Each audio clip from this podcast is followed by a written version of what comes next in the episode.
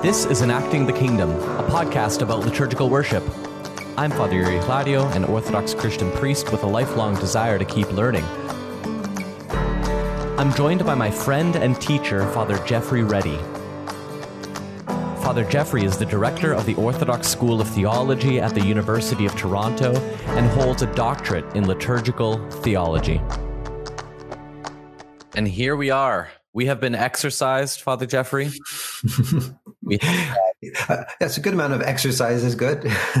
yeah, I exercise every morning. So I uh I I so I was once part of a comedy sketch show. This is going off topic already, but that's fine. we rarely go off topic, so let's just do it. Um, I was once part of a comedy sketch show, and uh, one of the sketches that I had started writing because you come up with these ideas and then you start writing some of them, you finish some of them, and then you only take a small percentage of the actual ones you finish and actually perform them, right? You take the cream of the crop. This one didn't make it, but it was it was about a character named Father Patrick Patrick, the exercising exorcist. um, and you can just imagine where that would go. But uh, that was that never came to fruition. So maybe I will wonder why. uh, okay, so exorcisms. We finished that last week. Uh, well, actually, we didn't quite finish it. There's, I mean, there's a, another couple of prayers that happen, um, and I think what we're going to do here, Father Jeffrey, if that's okay with you, is maybe explore some of the last bits in the prayers at the end of the exorcism that then lead into the renunciation of the devil and the proclamation or the uniting to Christ. Sure.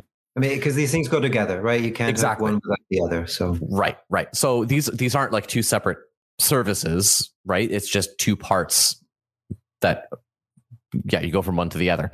Um, so let's look here at this fourth prayer. Um, so I mean, one thing that comes out to, to me right away is, and you know, I mentioned last time that in our Bible study group, if you hear uh, a repeated word that keeps coming up, th- that is maybe one tool you can use to try and figure out what is being said in in the passage. Another thing is just if a whole phrase is being repeated, right? That happens in the Psalms sometimes. For his mercy mm-hmm. endures forever. For his mercy endures forever, right? It kind of repeats and repeats. Well, here we have a part, uh, the rubric says, uh, and the priest breathes crosswise form upon his or her mouth, brow, and breast, saying, drive out from him or her every evil spirit and unclean uh, sorry every evil and unclean spirit hiding and lurking in his or her heart. And he does that three times.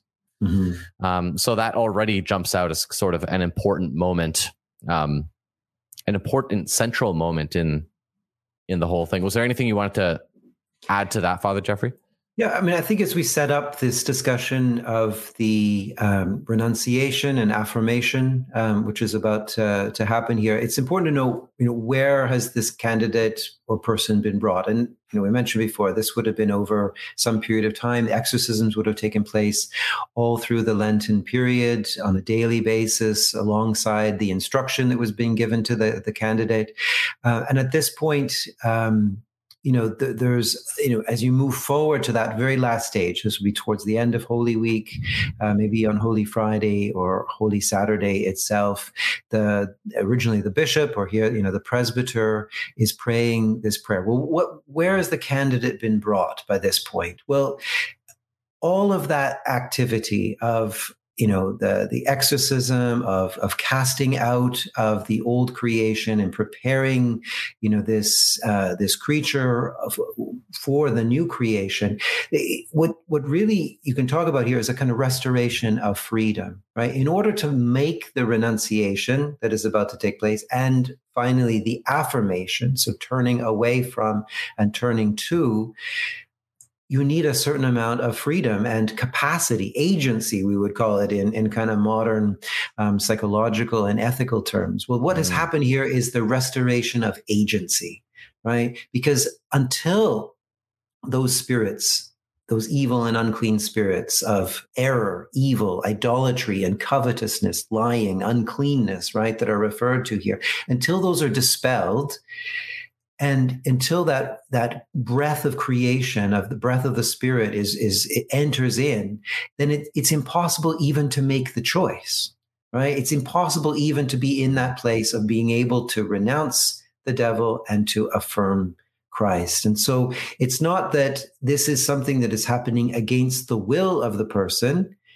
Um, there's a certain amount of you know you can't do anything without the grace of god here. That's referred to you know throughout the services. And there's always this idea that the person has been brought by their sponsor right? And that that sponsor has had to vouch for a certain you know character to their life. Catechumens were expected already to be living living a fairly upstanding moral existence. In fact you know some of those early catechetical homilies refer to that, you know, that unless they were already living a fairly clean and relatively sin free life, then you weren't even considered, uh, you know, as a candidate for this. There's a certain amount of work, effort, and a certain amount of being brought forth by a sponsor, you know, by others that's taking place here. But ultimately, what the first thing that's done is almost to kind of lay aside everything and and free up this person to be able to do this next thing. I think it's really important to understand that where, where they've been brought is not to a, a state where they're being overwhelmed in their will or you know compelled to do something but completely freed up.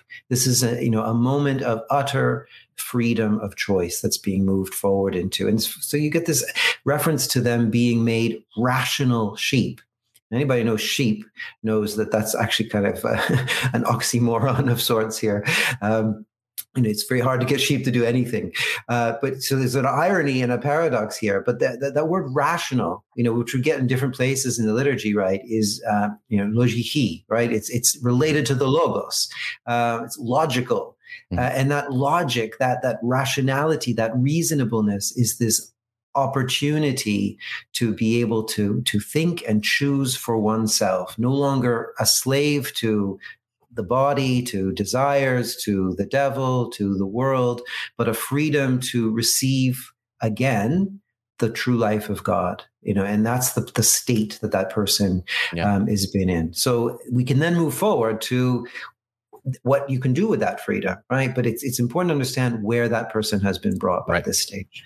Uh, and, and, I'll read that paragraph here. Uh, so this is kind of the final little prayer before the renunciation of the devil and make him or her a rational sheep of the flock, the holy flock of your Christ, an honorable member of your church, a son or daughter and heir of your kingdom, that having lived according to your commandments and having kept the seal unbroken and preserving the garment undefiled, he or she may receive the blessedness of the saints in your kingdom.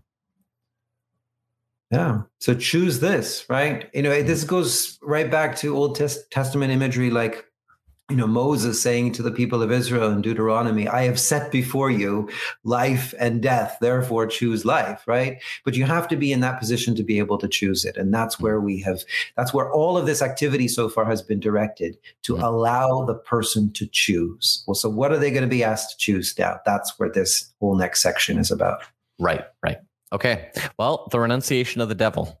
So three times. Well, I guess before we actually dive into the actual words on the page, Father Jeffrey, do you want to give a little a rundown of like what's happening physically here? Like if you're if you're if you're watching this, say your friend is being received as a catechumen or whatever, what are you seeing the presbyter and your friend doing?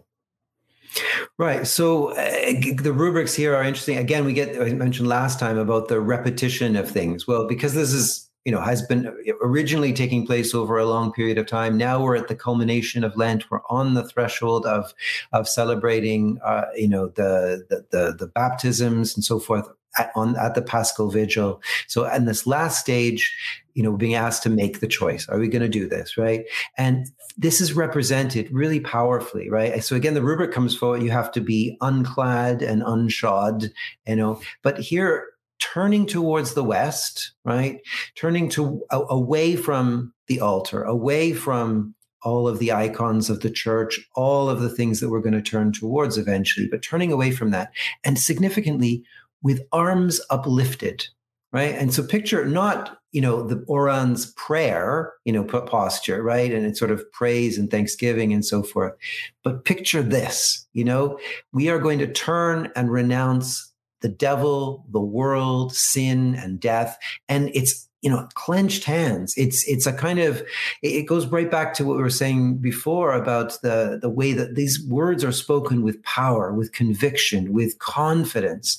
And it's this right? And you'll see what the, what will happen eventually you know with the posture um, as we go through this. But the renunciation uh, section here which um, is called the technically the apotaxis um, eh, is this this really you know strong you know declaration and proclamation of god's sovereign power and it's done with this powerful posture facing the west and arms upraised mm-hmm.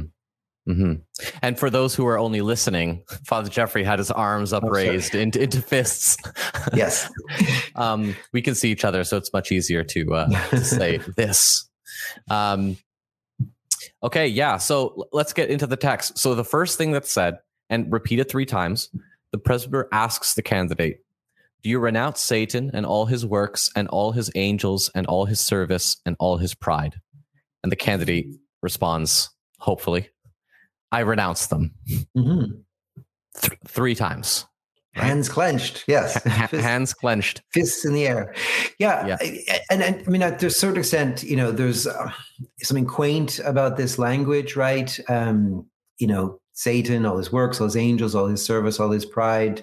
You know, you might really wonder what that is. In, in, in past times, this maybe would have been a lot more obvious, right? All the uh, idolatries, you know, there would have been a temple, you know, just down the the road, you know, where all kinds of horrible things were happening, you know, sacrifice and orgies and and all kinds of of things, and and so that rejection was a very powerful rejection of, of things that you saw. Well, it, it, they're there. They're still there today. And I think that's one of the things we need to remind ourselves of the same kind of fundamental, uh, you know, idolatries of power and money and sex and, and, and so forth. And they are operative in really powerful, insidious ways, but we don't maybe associate them quite so strongly or, or visibly as, as those pagan temples and everything. But that's what it's about, right? We said last time that God is a jealous God and to turn towards God. If you're going to choose God here, which is what's being asked in this moment of freedom and choice of agency, then you have to understand choosing God is to is to exclude everything else. You cannot put anything else in the place of God. And so this is what we mean by all the service and pride and all the works of Satan. It's anything that you would dare to put in the place of God, and that those idolatries have to be um, you know set aside. This is not so simply i have decided to add a kind of religious dimension to my life. You know i'm going to take up christianity the way last year i maybe took up knitting or cycling or something like that. You know this is this is a total transformation and it, it has to involve this apotaxis this renunciation of anything that is not god. And yeah. it's it's powerful stuff. So it's not just poetic language here. This really does mean rejecting everything else. And and you, you know you you mentioned you can almost imagine this person with their arms upraised looking out like because uh, they're facing away from the church basically mm-hmm. um, and you know there's the pagan temple down the street and things like that I, I, mean personally i don't think it's a far stretch to see similar things you know it, like when i think of temples in our society i think of sports stadiums and shopping malls you know you have the altar of consumerism and and i think we are to renounce those things as being central aspects of our life. So like you, as gods, yes. right? Like there's nothing like we have to consume, right? Yeah. We consume, but we shouldn't uh, be uh, initiates of consumerism, mm-hmm. right? Um, it's it's uh, to renounce things doesn't not necessarily mean not to use or not to. It, it's not that you don't you can't go and buy something when you need to buy something. It's just that those are no longer in the place of God. Those are not, that's not something that you offer up your allegiance to. Those are things that actually you have sort of control over, if that makes any sense. You don't let, um, you don't let the shopping you use you. you uh, well, that, that's right i mean at no stage here are we talking about a kind of spirituality that rejects the world that rejects physicality and everything. What we're talking about is a new creation or like creation allegiance renewed, mm-hmm. and and and and ultimately fulfilled and better. You know, the better way of thinking about the body and of thinking about every material aspect of creation is to understand that it can participate in the life of God.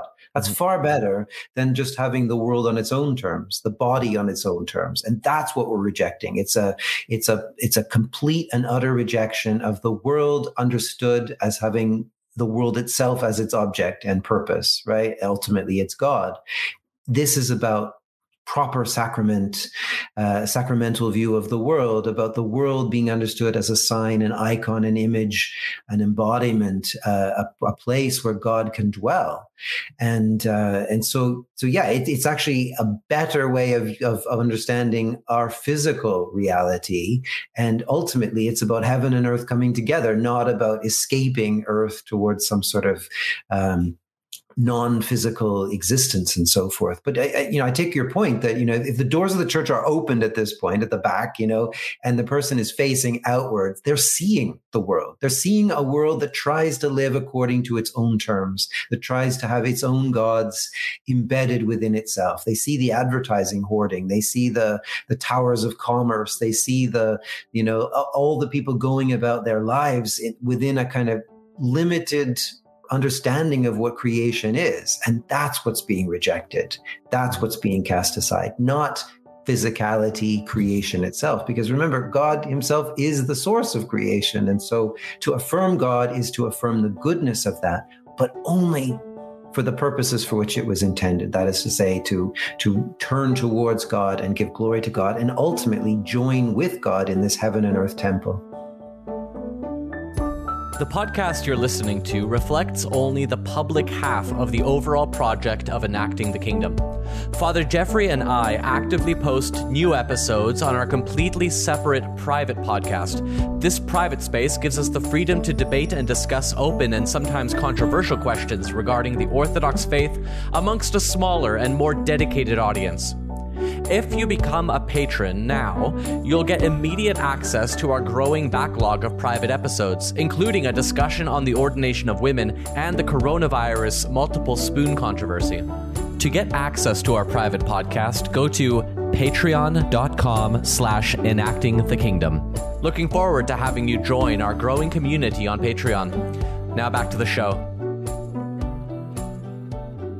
The way I could put it succinctly is I think that malls and stadiums are just as much temples as often hmm. what was going on in pagan times. Sure, but we don't see it as uh, you know. You know, I think most of us, you know, would kind of if we saw a pagan temple and all the things that were going on with it, we would you know, immediately recoil at that. We don't sadly have the same reaction to you know whether rampant consumerism and the exploitation you know, of workers exactly. and yeah yeah well we should we should because it's actually far more dangerous even than than those pagan temples. Oh yeah, yeah. All right, so that happens three times, right? The the presbyter asks, "Do you renounce Satan?" And the candidate says, "I renounce them," as in all his works and all his service and all his pride. That that happens three times. Then the presbyter changes the question and asks three times, "Have you renounced Satan?" At this point, are the arms still upraised, Father yes. Jeffrey? They remain upraised as long as we're facing west and renouncing, you know. So the whole apotaxis is a defiant posture. Yeah. And uh, and it's interesting. Yeah. I mean, you're asked to do it in the present tense and then in what is really the, the present perfect tense. And the present perfect tense that I have renounced is used always to kind of give a, a definitive marker, a, a, line in the sand. It's happened, right? Mm-hmm. It's a, you know, in in the language of the New Testament, we talk about you know Christ's death on the cross as being f apax. You know, it's once for all. Mm. Uh, it's not repeatable, and so there is this defining moment. Yes, it's this renunciation is something we have to do again and again and again because conversion and repentance are an ongoing process. But there is nevertheless a line in the sand, a marker at which we first, by our restored freedom, we're able to make this choice for God and against the devil. And, and so I have renounced Satan is a really important, you know, part. It's not just simply repetition, um, you know, of the first part. Mm-hmm. Yeah. So it's again, have you renounced Satan? And the candidate responds, I have renounced Satan. And then we get the fun part well, this is all the fun part. But the presbyter says, blow upon him and spit upon him. And, uh, you know, I know Father Greg in Winnipeg would actually, you're facing outside already. You're at the open yeah. back doors of the church. And he would say, like, take a couple steps out and spit. Let right? Go. Like, let, like yeah. um, and but I've also been in churches where it's been kind of a bit more attenuated and uh, you know a bit more ceremonial, where you sort of go, you know, right? I'm not sure if you could actually pick that up in the mic that I did that, but um, yeah, but just kind of like a more of a symbolic, as opposed to letting it letting it fly. Yeah, um, I mean, regardless, it is a symbolic act, right? I mean, it, right, right. So to greater yeah, or lesser degree of physicality. Exactly right. Um, you know, it, it, this really is. It's the kind of um, you know equivalent of throwing down the gauntlet. If you had a gauntlet, you know, to throw down, it's the declaration of war. Right. This is, uh, you know, you and I are no longer on peaceful terms. Mm-hmm. Right. I've renounced you.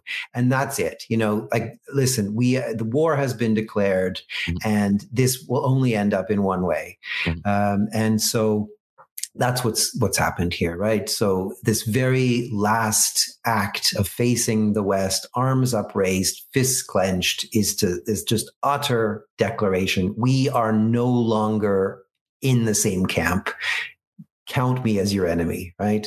And now what do we do? We turn to the east and what happens with the arms? The arms come down by the side in in in submission, in surrender, in mm. in this kind of posture of of of loving moving into the embrace of, of God Himself. You know, this whole thing began with the fleeing, right? Fleeing towards God. Well, this is the culmination of it. This kind of beautiful turning towards the east, to, symbolically towards the, the rising sun and, and to, to God, and and the arms that come down, no longer raised defiantly, but but but but lowered in a kind of peaceful, serene, calm, comforted, secure surrender so that that sort of concludes the renunciation of the devil part of this whole equation. And as you mentioned the arms go down the candidate turns towards the east towards the the front of the church. And then it's almost kind of like a mirror image of what we just had right? Absolutely but, yeah. but the presbyter says do you you sorry do you unite yourself to christ? And the candidate says i unite myself. Three times. Yeah and so we went from apotaxis. This is now syntaxis. The, mm. So the, these are very much the mirror image, um, you know, one of the other. Uh, so the uniting, the union, the the joining, the the the, the surrendering and participating in in the life of Christ. And again, as you say, the, the three times, and then um, have you you know? So again we get that this mm. present perfect uh, tense this idea this this marker this this once for all moment is, is taking place um, in that act. Mm-hmm. yeah so again three times do you unite yourself i unite myself. Then once have you united yourself to christ? I have united myself to christ. Presbyter asks do you believe in him? Candidate says i believe in him as king and god. Now there's there's a couple of different um, rubrics here, right? Or a couple of different ways that it's actually done in practice. All these words are said in Orthodox services. Sometimes it's moved here or there or things like that. Um, but for the purposes of today, we'll just uh, we'll go through what we have on this page here. So, do you believe in him? I believe in him as King and God. The presbyter then says, "Bow yourself also before him." And I guess that's again a physical I mean, that bowing yourself before him would be the mere image of where you actually spit and blow on on the devil. Um, whereas now yeah. you are now you are in in submission, bowing yourself before who uh, Christ, who you just called your King and your God. Um, yeah, that's right. So um, this is precisely the, the, the mirror image where you had spat and declared war on Satan. You bow down and worship Christ, and I mean these are not you know just simply poetic expansions of, of, one thing or another you know so i mean even the devil even all of his you know fallen angels understood god as god right? So to believe in christ as king and God is really significant. I mean, this mm-hmm. is this is sovereignty. This is um, obedience. This is declaring that you are part of that realm, that kingdom, and not another. Right. In fact, the early church. I mean, this was the creed. Was just simply to say, um, you know, Jesus is Lord. Jesus is Kyrios. You know, because who else was was supposed to be Lord? Caesar, right? Caesar was divine. Caesar was the Lord, and and that's what everyone was asked to adhere to, regardless actually what temple you went to or what gods you followed.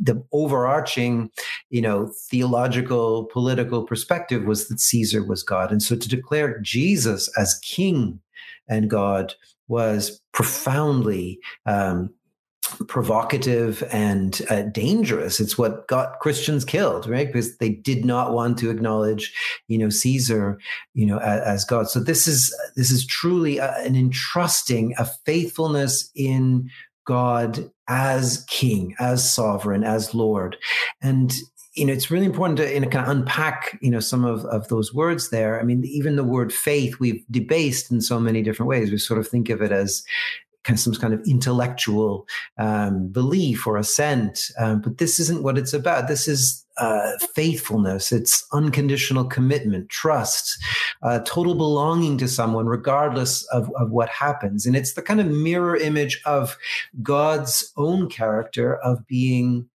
uh, merciful. Uh, you know, we're always praying in the liturgy, Kyrie eleison, uh, Lord have mercy. And that's not about have pity on me. It's about saying to God, who he is, the God of mercy, of covenant faithfulness and love, and for that to be called down and experienced, you know, in our lives. And so what we're doing in our faith, our trust is to mirror and, and receive God's initiative of covenant love and, and faithfulness and loving kindness and, and that, that, that character that he has. So we respond to his chesed, which is the Hebrew for, for that, that love, that mercy, that compassion, or eleos in the Greek.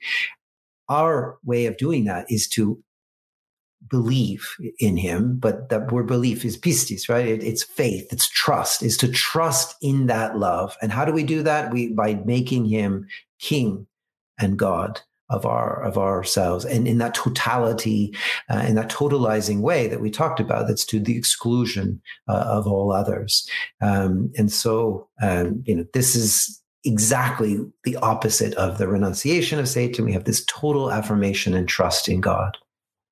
So before we get to the final prayer and to the final part of this section of the service, I just want to mention that if you are watching or listening to this and you're not a patron of enacting the kingdom, you're only getting half of everything Father Jeffrey and I talk about. And we talk about a lot. I'm actually, Father Jeffrey going through some of the old episodes that we have. So if you become a patron, you'll get immediate access to our backlog, but you get things like Orthodox perspectives on political power, ecumenism, friend or foe, minimalism and orthodoxy, myths and mistakes of the Orthodox Church. Is the Orthodox Church inclusive or exclusive? Lots of fun. Colonialism and orthodoxy, uh, one, one of those hot topics. So uh, if you are liking what you're hearing and you'd like to support the show, you can go to enact, uh, patreon.com slash enacting the kingdom and pick a tier of support. And that helps us continue. Um, that helps me continue asking Father Jeffrey all the questions that I want to ask him uh, for the benefit of our listeners and primarily for the benefit of me.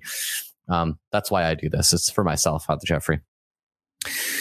Well, after that happens, you know, there's the recitation of the creed, which I think we could probably do a whole other episode on on mm. the creed. So what I'd like to do is go to that final prayer, Father Jeffrey, unless there's mm-hmm. anything you want to cover before that final prayer. Um, one just very quick m- mm. remark about the creed. Obviously, this is the, the, creed we're familiar with. It's from the first two ecumenical councils, 325 and 381 at Nicaea and Constantinople know we hear this at every liturgy. One of the interesting things of course is that when the creed is composed it's composed in the second person plural. So the fathers of the councils of nicaea and constantinople would have written down and passed down to us a creed that begins we believe mm-hmm. um, and we acknowledge and we look for the resurrection of the dead.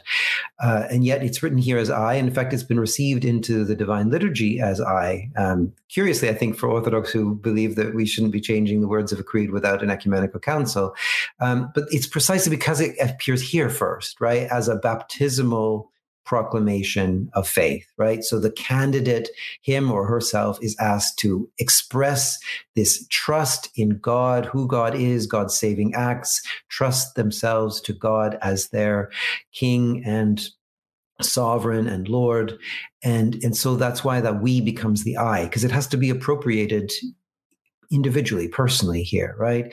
And uh, you know, you could argue one way or the other for the divine liturgy where we retain the I, but the reason the I came in in place of Louis was because it's of its appearance here first as a baptismal statement of faith. So it's just a little liturgical, yeah. uh, you know, uh, factoid, but uh, tidbit. it's tidbit, yeah. Uh, but it's important to understand, you know, that it has to be you know this agency this freedom of choice this renunciation this affirmation it all has to be done you know by us. Yes in community it should be done in the in the assembly of the people and the, everybody joining together and all of us are always re-entering into it redoing this all the time every time anybody else is doing it. It's not done on some private ceremony apart from the, the rest of the assembly but nevertheless it has to at the heart of it be done personally. So the i comes in here which is really fascinating all right. Well, let's get into this final prayer here.